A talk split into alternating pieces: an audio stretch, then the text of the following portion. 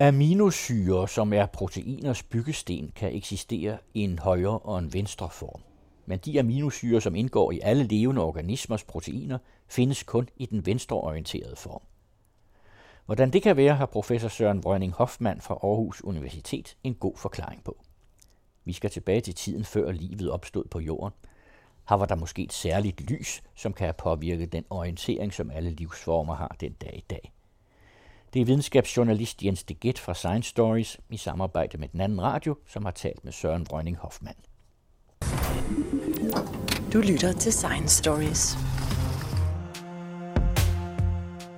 På Aarhus Universitet har forskerne et instrument, som gør dem i stand til at forske i spor efter livets oprindelse. Det drejer sig om, hvordan livets byggestene er orienteret, et fænomen, som gælder alle levende organismer, som vi kender, og hvordan en særlig form for polariseret lys i verdensrummet måske har påvirket livets byggestene, så de alle vender i den samme retning. Det er i hvert fald den bedste forklaring, som professor Søren Rønning Hoffmann fra Aarhus Universitet kan komme op med. Og Søren Rønning Hoffmann, du må lige forklare, hvorfor det er, at aminosyre altid er venstreorienteret.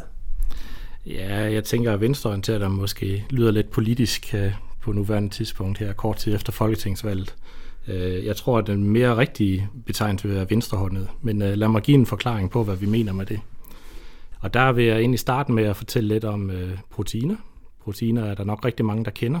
De ved i hvert fald, at det er en af de ting, man skal have at spise for at få den rigtige kost, så det står jo tit på varedeklarationerne, proteiner. Det er en meget, meget vigtig del af vores hele den kemi, der foregår inde i vores krop. De regulerer ting via hormoner. Hormoner er også proteiner. De indgår i vores muskelmasser, så det er nogle vigtige dele. Det, der er med proteiner, det er, at det, de egentlig består af, det er, at man kan tænke på proteiner som sådan en rigtig lang kæde af byggesten. Og de her byggesten, det er dem, vi kalder aminosyre.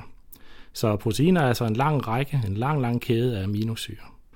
Og aminosyre, de har en meget speciel egenskab.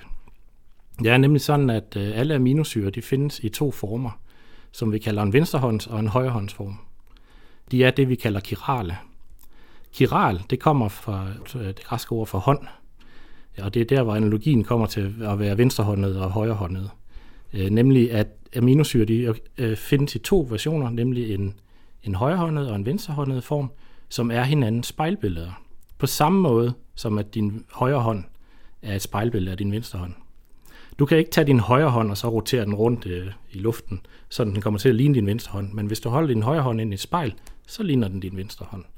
Så de her aminosyrer, som er altså byggesten, meget vigtige byggesten øh, for proteiner, de er chirale, og de har en højre og en venstre håndsform. Det er faktisk rigtig vigtigt, fordi i alt liv på jorden, alt det liv vi kender til, så alle de proteiner, der findes, de består faktisk af venstrehåndsform af aminosyre kun.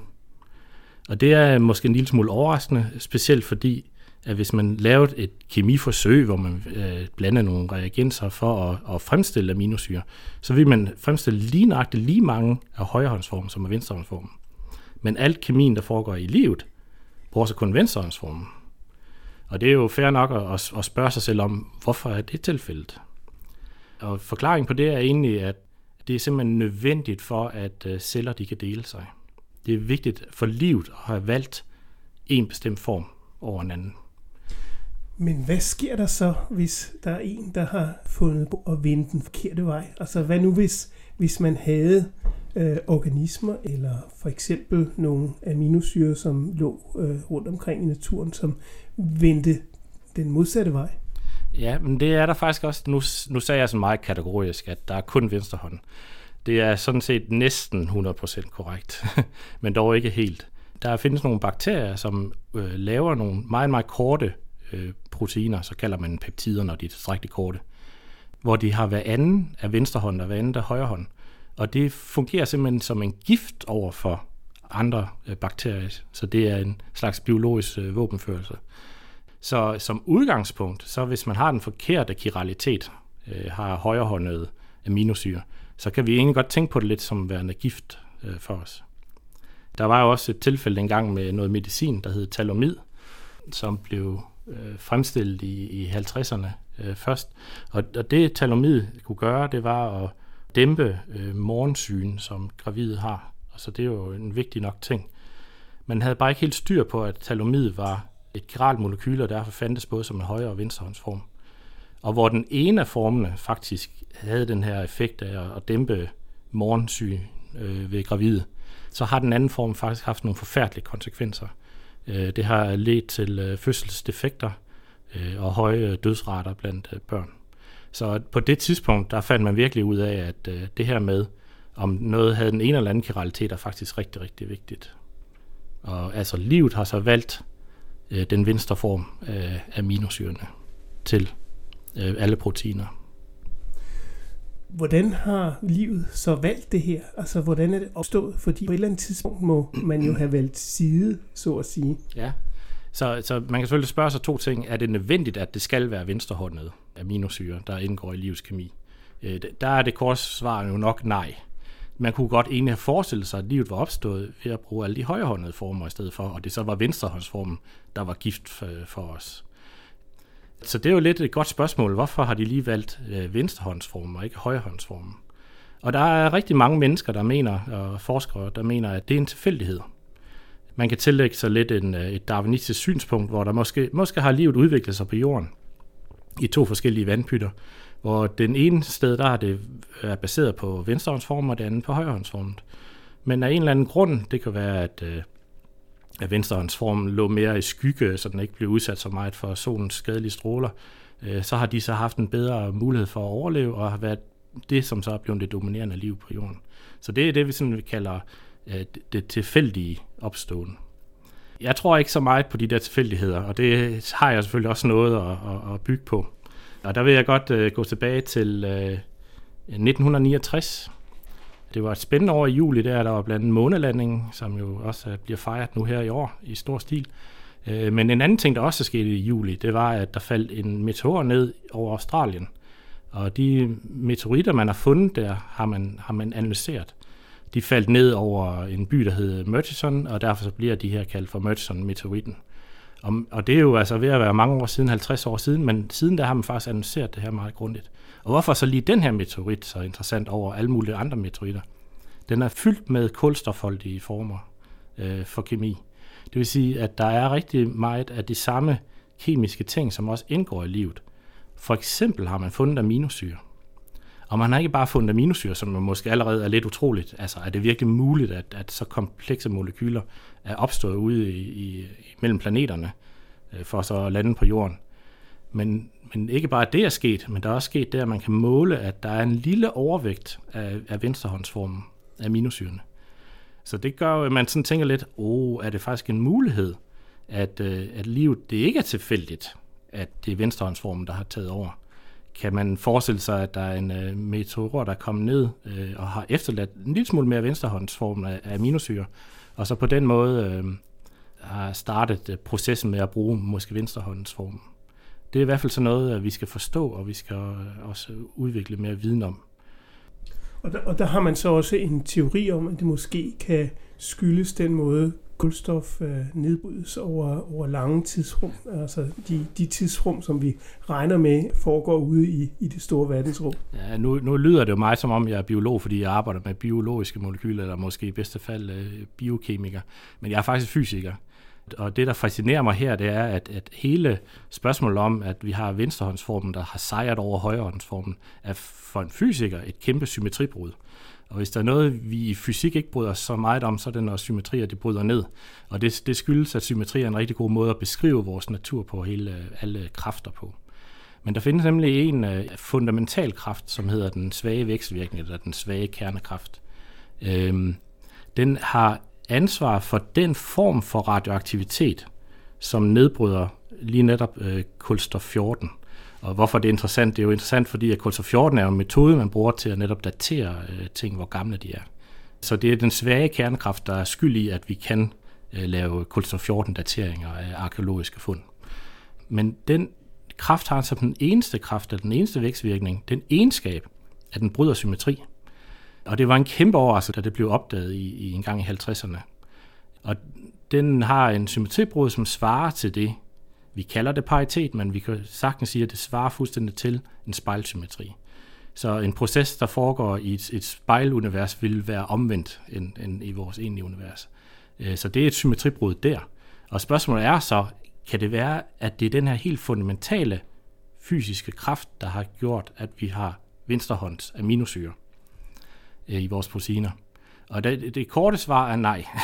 Og det lidt længere svar er, at man har regnet meget på det. Og den effekt, man ligesom regner sig frem til, den er altså i størrelsesorden ti milliarder gange for lille til at kunne forklare øh, fremkomsten af, af mere venstrehåndede øh, aminosyre. Så det er nok ikke der, vi skal kigge. Vi skal til at kigge anderledes, an, andre steder i verdensrummet efter effekter. Ja. Men det vi kan være sikre på, det er, at der, der må være en effekt, fordi alle livets molekyler er faktisk orienteret i én retning. Medmindre man selvfølgelig finder øh, noget andet liv et andet sted, som er orienteret modsat. Men det har man ikke indtil videre fundet. Men jeg tænkte også på, øh, du har så en helt anden teori, som kan forklare, øh, hvordan det kunne komme til at se sådan ud, som det gør nu. Ja, det har jeg. Vi arbejder under en, en hypotese, hvor vi bruger øh, ultraviolet lys. Det skal siges, at ultraviolet lys øh, er jo på mange måder ligesom det almindelige synlys, vi kender. Men de fleste ved jo nok, at øh, det er den ultraviolette lys fra, fra solen, der gør, at vi bliver solbrændte. Og det er jo fordi, at ultraviolet lys er mere energirigt end almindeligt synligt lys. Vi ved også, at når, når man får for meget ultraviolet lys, så bliver man solskoldet, og man kan faktisk også risikere at udvikle hudkræft. Og det er simpelthen fordi, at biomolekyler, det vil altså D N A, aminosyre, proteiner og sådan noget, de vekselvirker meget kraftigt med ultraviolet lys. Så de kan gå ind og bryde, det ultraviolette lys kan gå ind og bryde bindinger, og når man bryder bindinger, så kan man også skabe nye bindinger i molekyler. Og det er lige netop det, der sker i, med hudkræft, det er, at man går ind og bryder nogle bindinger og skaber nogle nye bindinger, som gør, at hele din D N A-kode ikke virker, og så er det, at du udvikler hudkræft. Så man er godt klar over, at ultraviolette lys øh, kan gå ind og, og lave kemi direkte, faktisk. Og man har også det som en idé til, hvorfor der helt tiden kan blive dannet så komplekse molekyler ude i det interstellare eller interplanetare rum. Fordi selvom der findes simplere molekyler som vand og kvælstof og så videre, så vil de ultraviolette lys, som kommer fra solen og andre stjerner, faktisk godt kunne ind og bryde bindinger, og så kan de skabe mere komplekse molekyler, som for eksempel aminosyre. Så ultraviolette lys har i hvert fald en mulighed for at gå ind og ødelægge ting, men også lægge op til, at der bliver dannet mere komplekse molekyler. Så det vil simpelthen sige, at, at sollyset, eller jeg vil sige stjernelyset, er i stand til at skabe byggestene til liv ude i verdensrummet, simpelthen på grund af den stråling, som de påvirker de forskellige grundstoffer, som ligger og svæver rundt i skyer derude. Ja, jamen det er korrekt. Det er det, det, det vi arbejder med, og det, og det er vi jo ikke så meget i tvivl om, faktisk er tilfældet, fordi at vi har jo for eksempel Murchison-meteoriden, der er kommet ned på jorden med masser af organiske molekyler. Men der har også været, der har været rummissioner, for eksempel til en komet, som den europæiske rumfartsorganisation lavede, hvor man havde et rendezvous, som de kaldte det, med en komet i to tusind og fjorten. Der var en masse overraskelser på den komet, men, men man analyserede også meget, hvad der bestod, og man fandt blandt andet aminosyre der. Så vi er ikke så meget i tvivl om, at der faktisk findes de her mere komplekse organiske molekyler ude i det interstellare rum og ude mellem planeterne, og blandt andet på kometoverflader. Men derfra, jeg sagde jo tidligere, at, at hvis man bare lavede en almindelig kemisk reaktion, så ville man danne lige meget af venstrehånds- og højrehåndsformen. Så der er, altså et, der er stadigvæk et, et vist spring fra at sige, at ultraviolet lys kan lave komplekse organiske molekyler, til at, at vi får venstrehåndsformen som overvægt. Og, og det er så her, at en egenskab ved lys, der hedder polarisation, kommer ind. Og du må lige forklare, hvordan polariseret lys virker, for det er jo ja. noget, som vi, vi ser mere og mere. Det bliver brugt mere og mere, for eksempel i biografer. Ja, det er faktisk rigtig vigtigt for meget biografteknologi, tre D-teknologi i dag. Men øh, det, man skal vide om lys, det er, at vi kan betragte det som en bølge. Så det er noget, der svinger. Så ligesom en guitarstreng, det den svinger. Eller øh, vandet øh, ude på en sø, det, det svinger øh, som små bølger. Så svinger lys også. Og det betyder også, at det har en svingingsretning, og det er det, vi kalder polarisationen. Så det mest almindelige polarisation, man kender til, er det, man kalder lineært polariseret lys. Så man kan sige, at det enten svinger horisontalt for eksempel, eller vertikalt. Det udnytter øh, de solbriller, som hedder polaroid solbriller. De har nemlig sådan et, et filter, der slukker den ene polarisation. Rent faktisk så det, den gør, den slukker det horisontalt polariseret lys. Og hvorfor er det vigtigt? Jamen det er det, fordi alt genskin, der kommer fra solen, enten ned på havet, for eksempel hvis man sidder nede ved stranden, eller på vejen, eller på et bord, eller så videre, det er faktisk hovedsageligt horisontalt polariseret. Så hvis man udslukker det, så udslukker man alt det sollys, som, som, som ligesom går ind i øjnene og generer en øh, udseende. Så det, det er en vigtig anvendelse af polarisation. Men vi skal, vi skal være lidt mere eksotiske end lige lineært polariseret lys, fordi man kan nemlig også polarisere lys på en anden måde. Og det er det, der hedder cirkulært polariseret lys. Øh, og der skal man i stedet for at tænke på noget, der svinger horisontalt eller vertikalt, tænke på noget, der drejer rundt om sig selv. Og cirkulært polariseret lys, det kan så dreje to veje. Det kan dreje højre om, eller dreje venstre om. Så lige pludselig så har vi jo noget lys. Der findes en venstrehåndsform og en højrehåndsform. Sådan ligesom vi snakkede om molekyler, der havde en venstrehåndsform og en højrehåndsform. Og de to former, de er også spejlbilleder hinanden. Så de er også chirale. Så det lys af chiral, der kunne inducere chiralitet, sagt på en, en, en fin måde. Men det, det betyder, er, at, at cirkulært polariseret lys vil faktisk gå ind og favorisere en form for, for håndedhed over hinanden i molekyler også. Så i og med, at vi ved, at ultraviolet lys kan være med til at danne molekyler, så er vores arbejdshypotese, at ultraviolet lys, der er cirkulært polariseret, kan, kan hjælpe til at faktisk favorisere den ene hånd over den anden. Og, og den øh, cirkulære polarisering, er det så fordi, at man forestiller sig, at en eller anden sky har drejet den ene eller den anden vej rundt og fået lyset til at og polarisere øh, den ene eller den anden vej ude i verdensrummet? Det skyld, altså den model, man har for, hvorfor det findes. For det første skal jeg lige sige, at man har faktisk målt, at der er cirkulært polariseret lys ude i, imellem stjernerne. Det er jo en vigtig ting, ellers så falder hele vores hypotese lidt til jorden. Øh, det har man kunnet måle i det, vi kalder det infrarøde område. Øh, og det skyldes, at vi kan ikke måle i det ultraviolette. Ultraviolet lys når simpelthen ikke så langt. Der skal ikke så meget til at absorbere ultraviolet lys. Men man har en forståelse af, hvad det er, der gør, at man får det her cirkulært polariseret lys. Og det er, at lys, som normalt er fuldstændig upolariseret fra en stjerne eller fra solen, det rammer de her små støvpartikler, der findes overalt i verdensrummet. Og støvpartikler, de er typisk ikke kuglerunde, de er lidt aflange. Og når de så rammer det her og bliver spredt af, så vil det faktisk inducere en lille smule cirkulært polariseret lys, øh, eller en polariseret øh, komponent i en bestemt retning. Men det betyder også, at hvis du har noget spredt lys på de her partikler, så vil det lave, kan man sige, venstrehåndspolariseret lys i en retning, men det vil faktisk lave højrehåndspolariseret lys i den anden retning.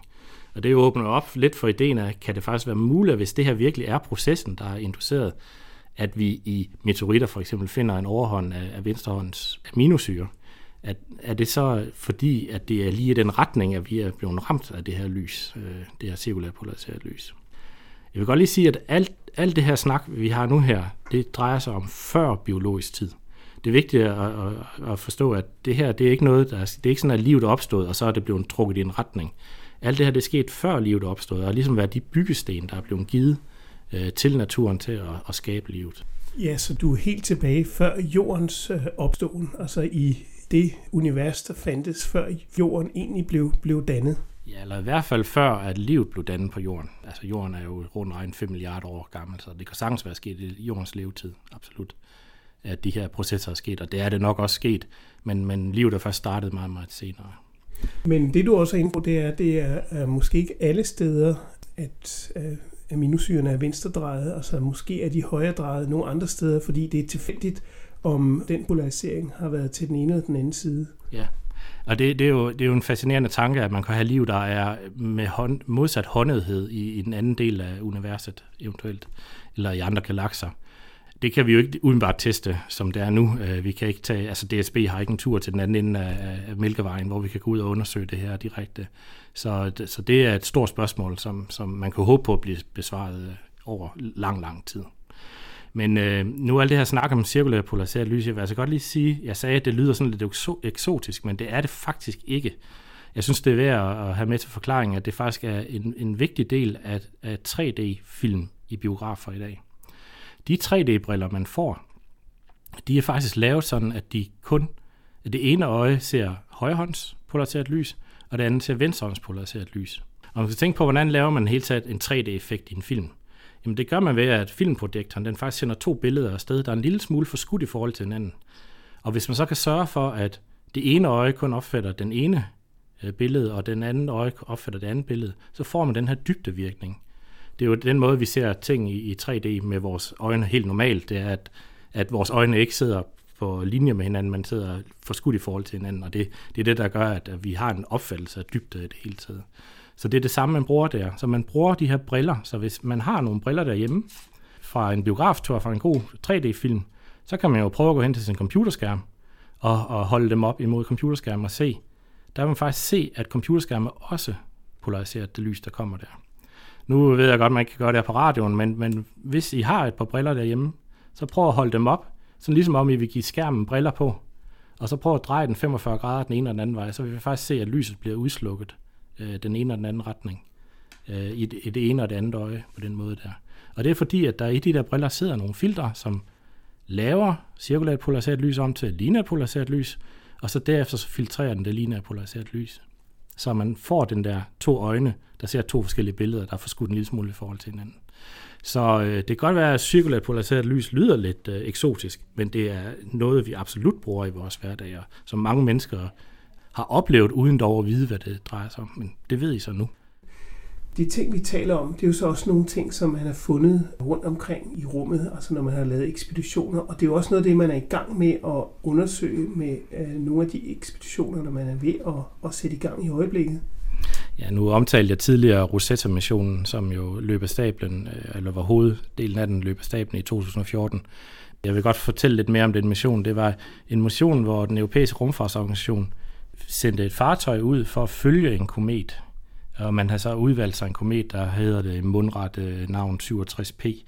Og da man først så den her komet, der blev man faktisk rigtig overrasket, fordi man egentlig altid tænkt på en komet som værende, ja, man kan beskrive den lidt som en, en måske en beskidt snebold. Altså man tænker, det er en masse is øh, med nogle organiske øh, dele i.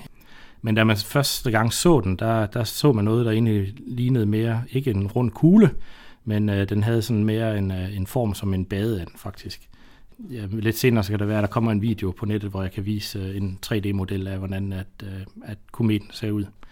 Man fulgte den her komet, og man, det, man fulgte ikke bare kometen, man landede faktisk også et, et fartøj, et lille laboratorium med ti forskellige instrumenter øh, oven på kometen.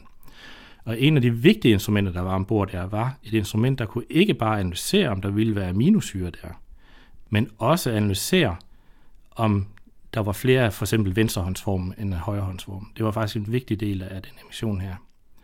Nu går alting jo ikke helt, som, som, som vi gerne vil have det, og desværre så, så skete der med, med landing af fartøjet Philae på kometen fra Rosetta-missionen, at den, den blev ikke stående, den hoppede et par gange og landede lidt skævt. Det betød, at vi ikke havde mulighed for at, at få de, alle de resultater, vi gerne ville have haft.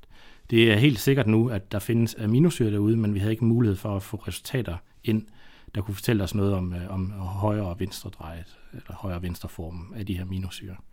Men det skal vi ikke lade os fortvivle af, vi skal selvfølgelig prøve igen. Og den europæiske rumfartsorganisations næste store projekt er det, de kalder ExoMars-projektet. Og det har et instrument, der ligner meget det, som Philae-landingen havde i Rosetta-missionen, som også kan gå ind og analysere, ikke bare er der aminosyre eller andre organiske molekyler, der er biologisk relevans, men der kan de også gå ind og analysere, om det er venstre eller højrehåndsdrejet. Lige nu der står den mission til at blive sendt op i to tusind og tyve, Så, så jeg krydser fingre. Jeg vil virkelig gerne vide, om der er en overvægt af, af den ene form for aminosyre end den anden på Mars, for den sags skyld. Ja, og den, det længere perspektiv i ExoMars-ekspeditionen er jo også at lave nogle prøver fra Mars, ja. Som man samler op og sender tilbage til Jorden. Og der kunne man også godt forestille sig, at det her øh, ville være noget, som forskerne var rigtig interesserede i at finde ud af. Ja, og jeg skal også i den forbindelse sige, at der er også en mission fra det øh, japanske rumfartsorganisation, som faktisk også øh, har en, det, de kalder en sample return øh, mission, hvor de tager ud på en asteroide, samler nogle øh, prøver op og, og returnerer dem til Jorden for analyse. Så det er også en mulighed. Man kan både gøre det, man lander et laboratorium, øh, eller man kan også tage ud og hente prøver og så analysere dem på Jorden. Og hvad der bliver mest succesfuldt, det, det må tiden vise, men det er klart, at, at i forbindelse med den forskning, vi laver, så er jeg selvfølgelig meget interesseret i at vide noget om chiraliteten af, af de aminosyre, man finder derude. Og det, I laver, det er jo også, at I arbejder rent faktisk med aminosyre og med at undersøge dem med U V-lys, ja. Men også at, måske at påvirke dem med U V-lys. Vi har lavet, altså en af de ting, vi kan her på Aarhus Universitet, det er, at vi har en, en, en stor, Danmarks største accelerator, som hedder Astrid to, og det Astrid to er, det er, det er en fantastisk ultraviolet lyskilde. Så den bliver brugt af, af os og af forskere fra hele verden faktisk til at undersøge biomolekyler, blandt andet aminosyre. Og vi har kunnet ind og måle aminosyre og, og give en model for, hvordan ville cirkulært polariseret lys kunne gå ind og påvirke mængden af venstre versus øh, højrehåndsform af, af aminosyre. Og da vi ligesom havde lavet de målinger, som fortalte os, hvad vi skulle gøre, så kunne vi tage et andet sted hen i verden, end vi tog til en, en anden stor forskningsuniversitet uden for Paris, hvor vi så kunne lave eksperimenter, hvor vi prøvede at bestråle med cirkulært polariseret lys, ultraviolet lys. Der kunne vi faktisk vise, at vi kunne inducere en overvægt af venstrehåndsformen af de her øh, aminosyre ved hjælp af det lys. Så vi har lavet ligesom de, de grundlæggende målinger og, og eksperimenter, vi skal her på jorden, for ligesom at understøtte den model, øh, som, som hele ideen med, at cirkulært polariseret lys kan være med til at og den, øh, den ene form over den anden form af aminosyre øh, allerede.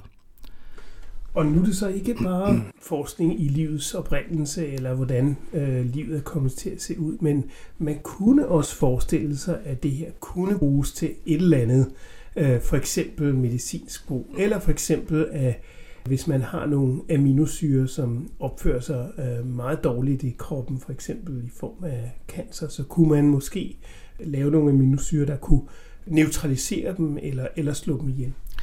Ja, i hvert fald en ting, som der bliver undersøgt meget her for tiden, det er, om man kan bruge meget korte stykker proteiner, det vi kalder peptider, som en slags antibiotika. Fordi vi har jo det problem, at antibiotika er noget, der er ved at løbe os af hende. Vi kan ikke være sikre på, at vi har antibiotika i al fremtid nu her. Så man skal prøve at finde på nye metoder. Og der, det er jo nogle af de ting, der faktisk også bliver studeret ved Astrid to. Netop sådan nogle korte peptider, der kan virke som antibiotika. Så de skal være gift over for den rigtige form for bakterier, kan man sige. Okay, så forskning i livets oprindelse og forståelse af grundlæggende, hvordan livets byggesten er kommet til at se ud, det kan faktisk også bruges til noget øh, ganske fornuftigt. Ja, og andre projekter, vi har haft, altså netop vi har undersøgt øh, de forandringer, der sker i D N A, når det bliver ramt af ultraviolet lys, som, som leder til hudkræft. Det er også et, et større forskningsområde, vi har haft fokus på. Så øh, vores metoder og vores metodik og sådan noget, det er et hele taget noget, som kan bruges til et meget bredt spektrum af, af naturvidenskab faktisk og undersøgelse.